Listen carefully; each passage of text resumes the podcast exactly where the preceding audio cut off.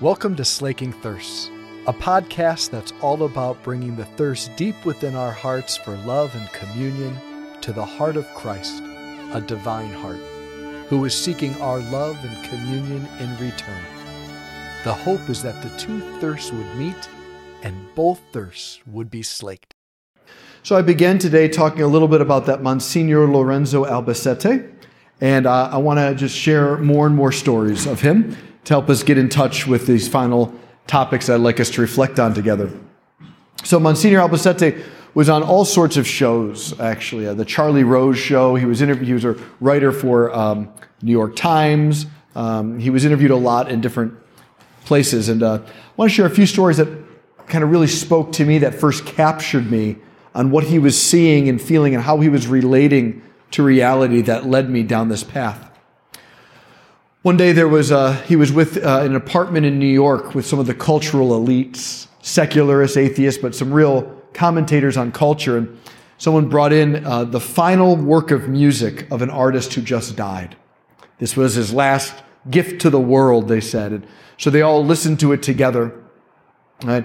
And afterwards, it's like, what an amazing way to leave this world. You know, giving us a great gift of beauty. He'll live on forever. And they're all going accolades.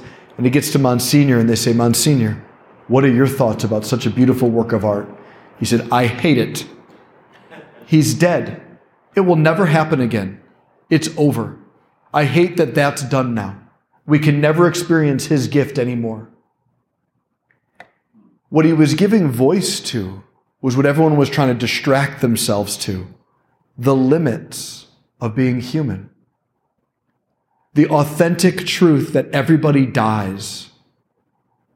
I bet I could ask you right now who, that, who do you know that has died that you'd love to hold their hand one more time? Have a cup of coffee with them? See their face? Death is an assault to our humanity. We don't want loved ones to die. We want them to live forever. If you're Irish, you ever heard of the Irish goodbye? You just leave parties without saying goodbye. That's called the Irish goodbye, right? Why? Well, they don't like it. I'm the opposite. I'll take two hours. I'll say goodbye to everyone several times and just keep it. It's like both of the same thing. We don't like goodbyes. Monsignor was so vulnerable in his experience of this that this piece of music had him in touch with something that he wanted to live forever, but the source of it, this man was gone now. That resonated, that, that haunted me for a long time, mulling over that story. What was he seeing? What was he feeling? Because we have been so evangelized by something other than the gospel. And so we believe in ideologies. We believe in little slogans.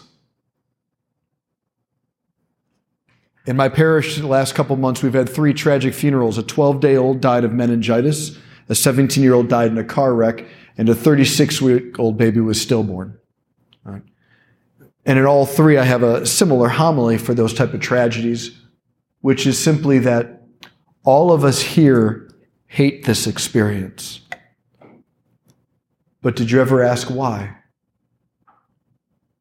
Isn't life hard? Isn't that just what happens? Bad things happen. That's that. Isn't that kind of the unspoken message we're told in culture? And yet, no, no heart, knowing these families or being these families, would ever want this for someone. Because we're not made for tragedies. The very first quote, 1a from Albacete's book, Cry of the Heart, which, if you want a book to read on and chew on for the next 50 years, that's a great book. It's doable, it's accessible, it's just beautiful. Cry of the Heart. He says this It is because evil is so alien to how we are made that suffering and death are so repulsive. We cannot imagine a history without the struggle that brings about suffering.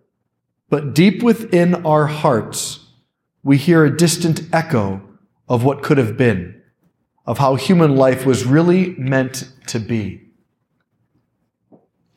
That echo, he's quoting John Paul II there from TOB, is we realize we were made for life.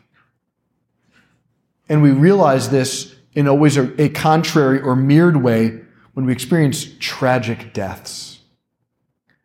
Buried a 98 year old, and I was at the wake, and being a young priest, I said something dumb. I said, Well, 98 years, it's pretty good go of it, you know? And the person said, Father, it's true, but I would love another cup of coffee with my dad. That guy was in touch with his heart, his humanity. How often we just want to float a little above our human experience because it hurts. But boy, when you're loved and you're around a safe person, that pain can come out. Think about a little kid. They fall, they hurt their knee, and they just freeze. They don't cry yet. And then mom comes and picks them up, and then it just. Ah! Once they felt loved, they were free to let it all out. Once they felt loved, you know, that's a beautiful sign for all of us is there's places in our hearts that are waiting to be unlocked. They just need some love. And not only is it the pain that comes out, but big dreams, huge dreams. Like, I want everyone to be alive forever. I want all my friends to enjoy me, and I want to enjoy them. I want to go out on a Friday night and have such good food and laugh so hard, and I never want that night to end. Do you remember in high school having a curfew and it's getting close and you start getting restless? And it wasn't until you get home, it's like, I don't want the night to end, but I it has to end. And now, as a mature adult, I uh, say these hard phrases when I'm out. I got stuff to do in the morning. I got to get to bed. You just shut everything down. But my heart doesn't want that. But to be that vulnerable is hard. It's hard to live like a child. But remember, unless you turn and become like little children, you cannot enter the kingdom. I don't, I don't know any of you, so I don't say this about you, but I wonder how many chanceries in the world are full of children of God. People have dreams and can laugh and cry and really be like, "You're so good! You did such a great job!" and celebrate. You ever see a little kid who like loves to? My brother, did you see what my brother did? And also, some of the ugliness comes out, but then they hug real quick. I forgive you. Me too. Okay. Then they keep playing. So Monsignor Esif was on, uh, Monsignor Esif, Monsignor Albacete was on uh, the Charlie Rose show right after 9-11 happened. And they were going through all these interpretations of 9-11. And they asked him, You, as a Monsignor, as a Roman Catholic priest, what did you see when you saw 9 11 happening? What was happening for you? And it felt a little heavy handed. You could tell he's like, Tell us something religious.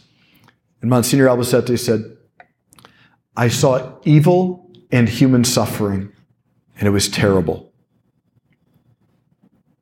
That's all he said. Why? Because he knew if he was ever going to be able to proclaim Jesus, he had to have us be in touch with our humanity in order for Jesus to be the fulfillment and savior and healer and redeemer of humanity. If people aren't in touch with their humanity, what's he going to redeem? He doesn't redeem our ideas about him or, or these vague notions of what humans should be. He actually is big enough to handle your real humanity, your real life story as it is, not edited for nice coffee talk, or water cooler talk, but as it is, your real story, he's kind enough and big enough to handle. It's Monsignor Albacete hour. Here's another story. I believe this was in DC. He got picked up by a college student who was going to speak at the university, and this girl was driving him to the uh, university, to the uh, priest residence where he was going to stay at this university. And Monsignor, remember, he's a big man. Okay. And there was, she was driving trying to find a spot. She's like, I'm not sure where I can park. And he goes, Oh, right there. It's right in front of the building. You can park right there. She goes, No, no, that says residents only. And so she kept driving and she ended up parking quite a ways away and got the suitcase out and she's walking him and he gets, he's walking to that parking spot where it said he could have parked and put his suitcase down. And he goes, My dear, he goes, You are so, uh, you are such a slave to ignoring your desires he goes, that you would listen to a sign that says for residents only. He goes, I'm so in touch with my desires not to have to walk this big body around, I would come up with any excuse to park here. and he goes, First off, I am a resident, so you could have parked here. I'm staying here for the night. He said, But more importantly, you suffer from the reduction of desire. I would say all of us suffer from the reduction of our desires. What did you do when dad didn't come to the baseball game? When mom died early of cancer? When your parents got divorced? When in high school, good looking, cool guys or girls didn't notice you? When you didn't get a great grade on that paper and everyone knew and your parents looked disappointed? When you turns out you didn't have the, the body you thought you'd always have, or the intellect, or the job, or the fill in the blank?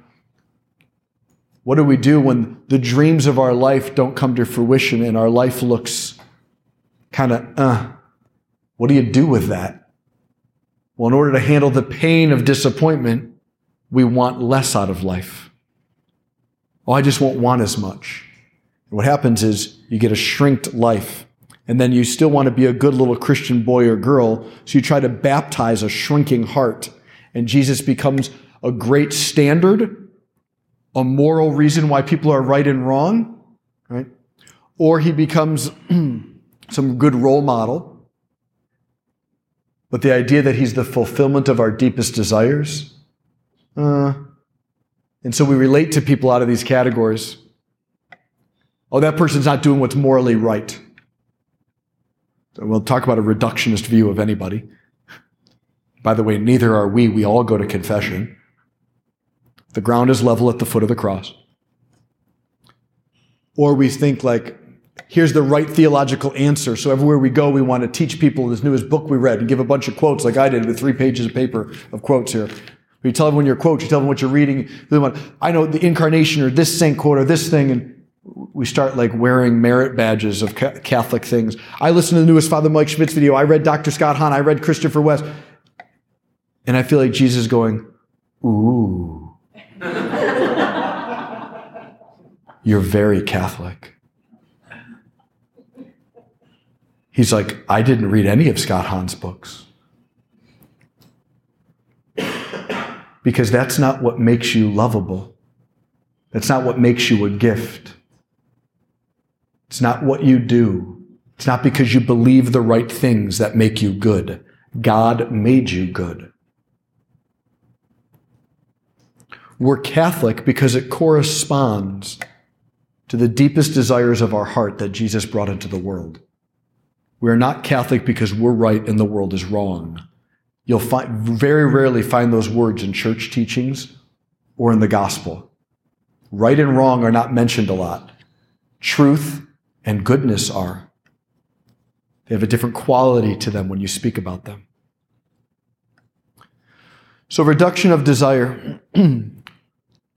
Just do a quick survey through the gospel, and Jesus is calling forth our desires. I talked about already in John chapter 1 what are you looking for? What are you seeking? To blind Bartimaeus, he says, What do you want me to do for you? Let's just pause there a second, that story. It is a weird thing that Bartimaeus asked for. Right? To see. Well, you're blind. That's kind of how that goes. You're blind. That's that. Maybe you want a warmer blanket. Maybe you want a better place to stay. Maybe you'd like your friends to forgive you. Bartimaeus is like, I'd like to see.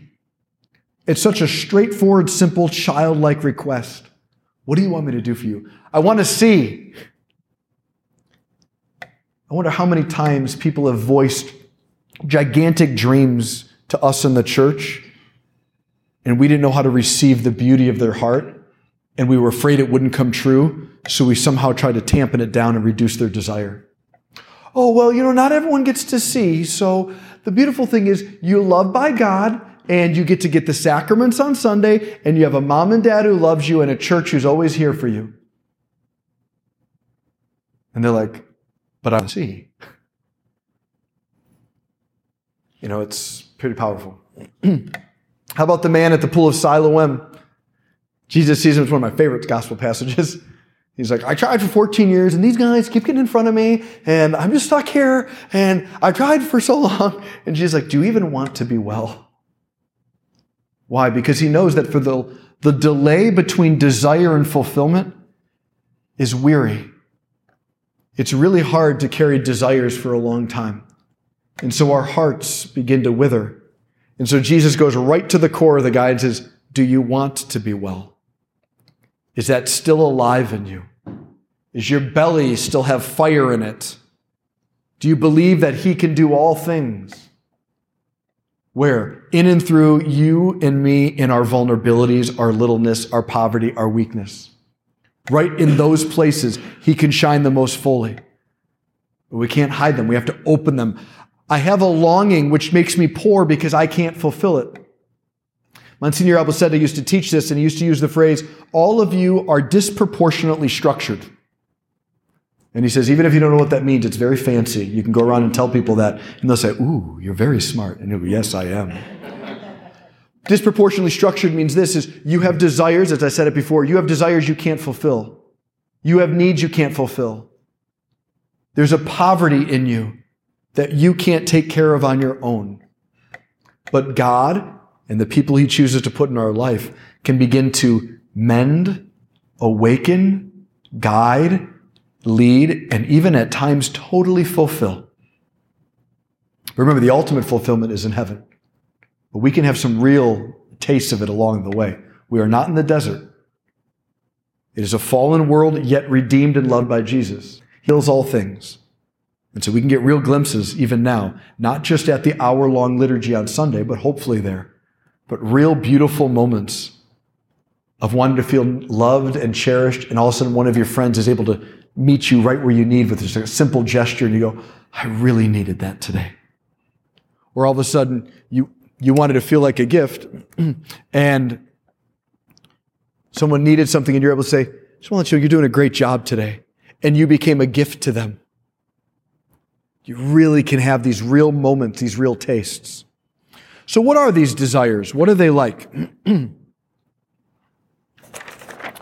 First page. 1G.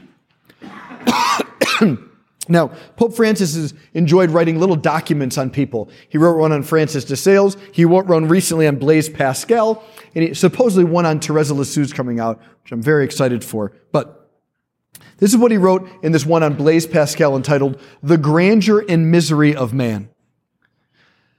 Pascal sets forth his great argument. What is it then that this longing and this feeling of helplessness cry out to us. If not that man once enjoyed a true happiness, of which there now remains but an empty trace that he tries in vain to fill with everything around him, yet none of these can provide it. These echoes, these longings within you are not naive. You are not immature and selfish. What keeps us feeling so immature is we keep ignoring them, and so they come out compulsively. But when we learn to receive and pray and listen to these longings in these little places within us, we'll recognize an echo of God's original plan. Jesus came to first affirm your humanity. That's why he became human, which means he came to awaken your humanity and then second, show you the way towards fulfillment. But first, he wants to awaken it. Jesus is first and foremost a yes to you, to your existence. When he took on flesh and became one of us, it's like he's saying, I want you. I want you to be alive at this time and in this place because you are a gift. Not for what you will do or can do, but right now you radiate beauty and goodness and glory and you are lovable. And he's made certain desires and contours in your heart to help you live that out. And he came to affirm and awaken. Then secondarily does he come to heal and correct. But what will he heal and correct if we're not awakened and affirmed? We're going to think he hates the things we hate. One of my first spiritual directors used to say, when we go to God, we should just be honest and say, if you knew me the way I knew me, you'd hate me the way I hate me.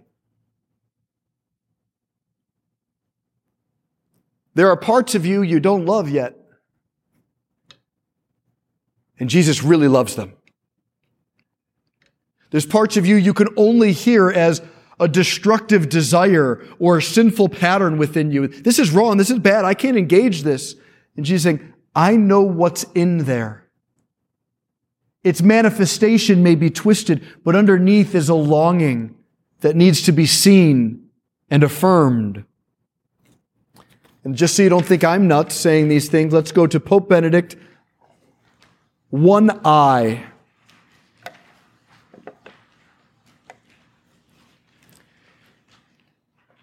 Even when God is rejected or denied, the thirst for the infinite that dwells in men and women is not slaked. Human beings, unbeknownst to themselves, are reaching out for the infinite, but in mistaken directions, in drugs, in a disorderly form of sexuality, in totalizing technologies, in success at every cost, and even in the deceptive forms of piety. Recognizing that we have been made for the infinite means that taking the route of purification from what we have called false infinites. Notice how he doesn't say, recognize you've been made for the infinite, we therefore shut down our desires. He says they need purified, they need healed, they need to be brought into communion. Show me your withered hand. Would you love the lowest and the least in you as well as in other people? But he doesn't come to shut down.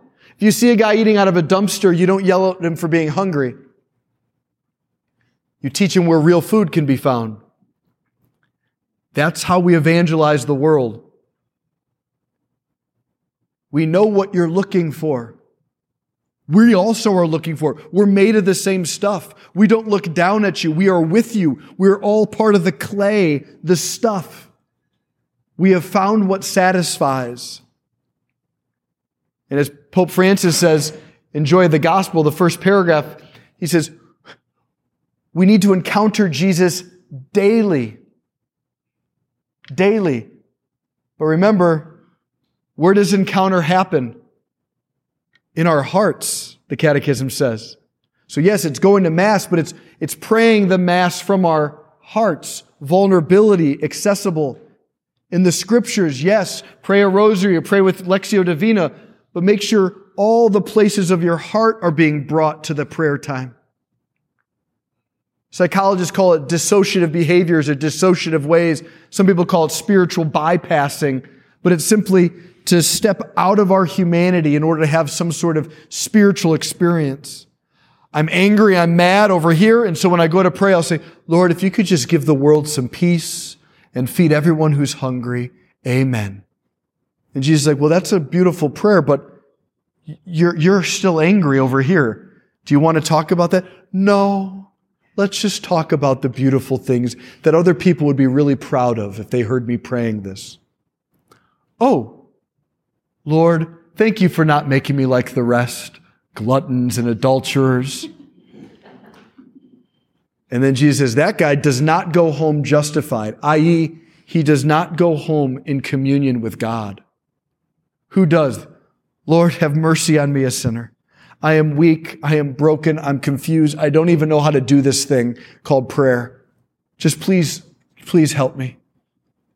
St. Augustine says we are beggars before God, not because he's holding out on us, but because we're so in touch with how desperate we need love and grace and help.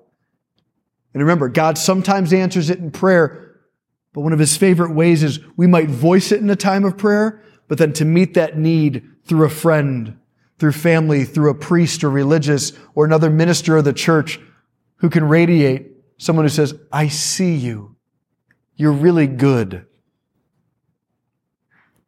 One note on that Benedict quote where he says, these forms of false, um, uh, false infinities, and he said, even deceptive forms of piety. It's important because uh, obviously, since I love Albacete, I have a flair for the dramatic, but he, uh, but there's ways of doing our spiritual practices where we miss out on things. Pope John Paul II wrote a document on the rosary. It's a beautiful document you've never read it. But he says over and over again, it's a means to contemplating the Trinity. A means, which means every, every single bead does not need to be prayed for it to fulfill its purpose. One of my great joys, I love taking people who love the rosary and encouraging them when one of those mysteries really speaks to you that day, or for some reason your imagination kicks in on that day and it's Thursday and you can just like, man, I could just, I, for some reason, I just imagine the sound of the water trickling off of Jesus as he's being baptized. It really captured me all of a sudden that day. Put the rosary down. Soak in that experience. God is talking. Mary did her job. As a little, as a mom, she picked you up and showed you God. And she's like, look. And you're looking. It'd be weird to say, well, I have 48 more beads. I got to go back over here. Mary's like, no, no, no, no, you go just stay right with him. Everything will happen that you wanted to happen. And then sometimes nothing happens and we're just faithful to that 20 minutes. And that's beautiful too. The false forms of piety when we forget ends and means. The goal is to be intimately available to God in utter vulnerability and to receive His vulnerable communications back.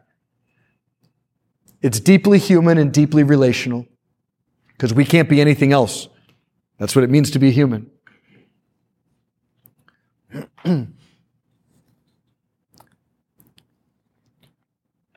One more quote on desire here. This is the 1H from John Paul II. It is Jesus, in fact, that you seek when you dream of happiness. He is waiting for you when nothing else you find satisfies you. He is the beauty you are so attracted.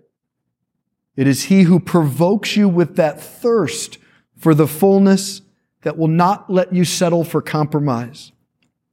It is He who urges you to shed the masks of a false life. We've been saying vulnerability, poverty, same thing.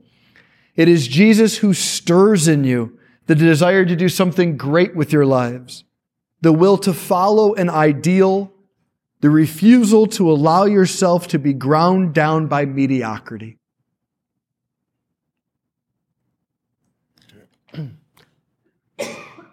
This is John Paul II trying to evangelize our interiority, which is important because Albacete coined the phrase the secularization of our interiority, meaning we think it's meaningless. I don't know why I have these feelings. I don't know why I want what I want. I just do, whatever. I don't know. It's just there. It's like, whoa, there's so much more happening inside of you. And this is John Paul trying to evangelize it, saying that thirst, that movement, that longing, that resistance to just staying status quo and wanting something big, that's Jesus at work in you. Your desires are not infallible, but they are indispensable. It's a messy process. All right, Jesus definitely called me this because I want this. You pray and you're like, and you go to Father Mar and say, I want to do this. And he's like, well, no, because X, Y, and Z. You're like, oh gosh, how does it, was I dumb for wanting these things? No, they're not infallible. We don't need to shut down our desires if in talking out with community, we realize, oh, that's not it. But they're indispensable. The church needs to know what's happening inside of you in order for the Archdiocese of Detroit to fulfill God's dream. God has a dream for this archdiocese that he doesn't have for any other because you're not in any other. You're a part of this one and you're a part of the church he wants to come alive. And that's going to echo and resound in all of you in different ways from religious to ordained to lay to single to young, medium, old, educated, uneducated. It's going to be through it all. At its best, this is what the Synod on synodality is trying to do, right? Is trying to hear what is the Holy Spirit doing in people? What are the desires, as John Paul II says, that he's awakening you to do something great? What is that thirst he's put in you? What does your dream of happiness look like? And I'm getting passionate about it, but it can become so quiet. Just a simple longing or just a gentle upward movement. Mom, could I have some Cheerios?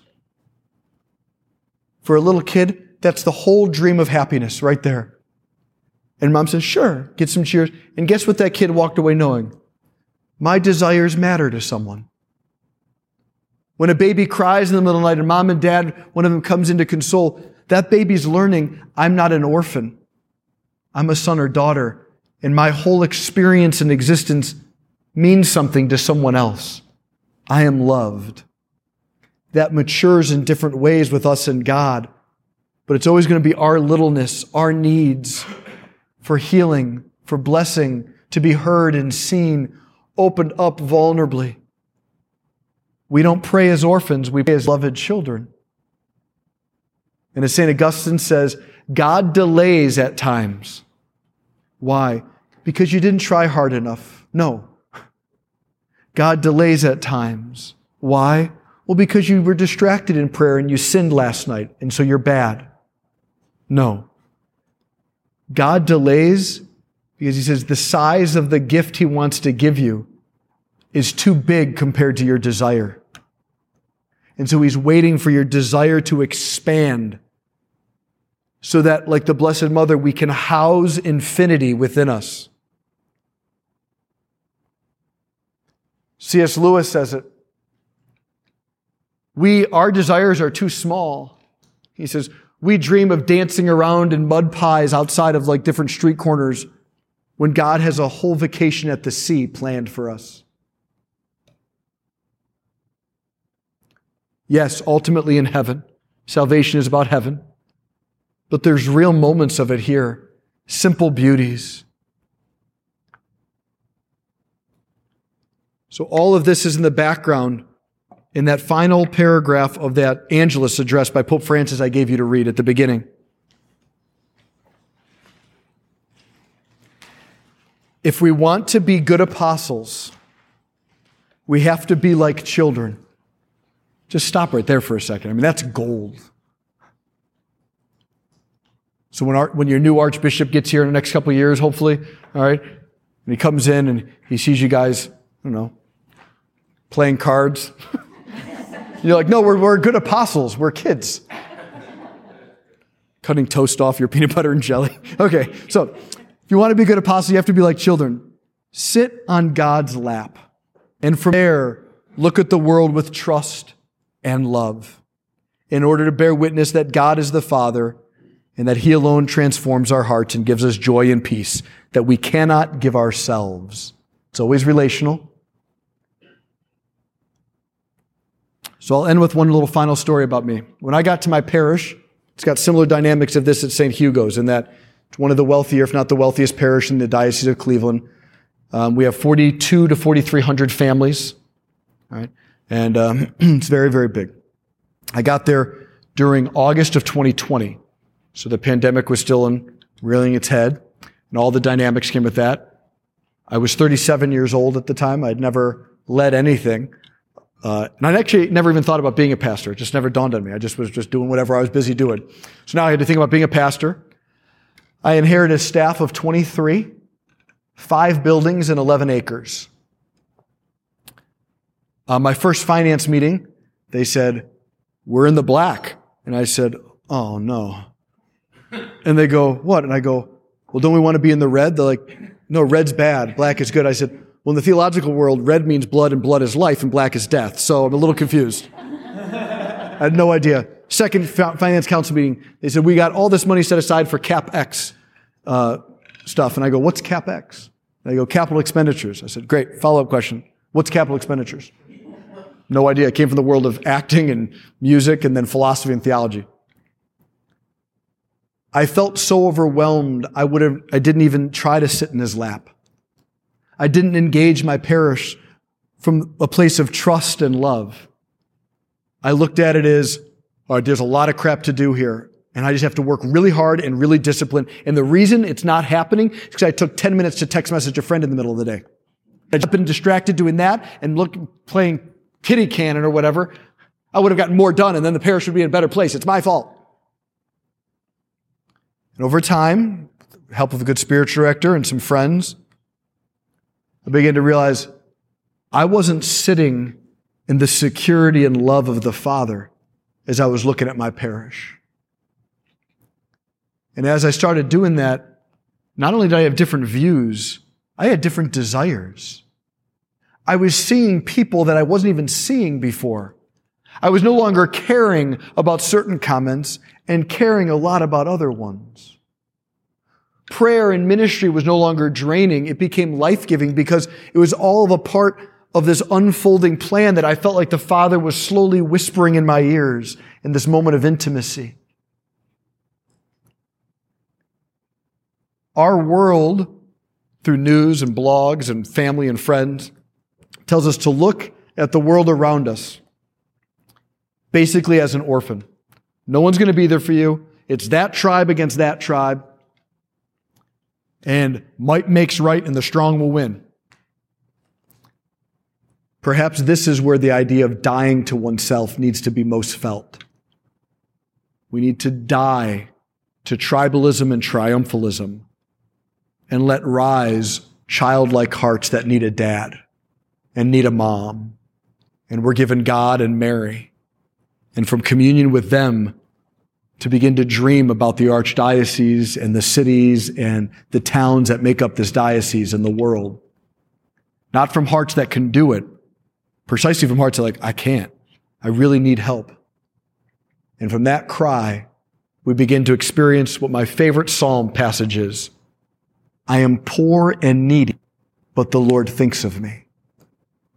So poverty and neediness become a very blessed place because that's where the Lord goes with his most amount of grace and love.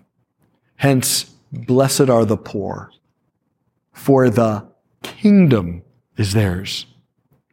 The whole, the whole stinking kingdom is being given where? To your little parts, the place that are most dependent in you.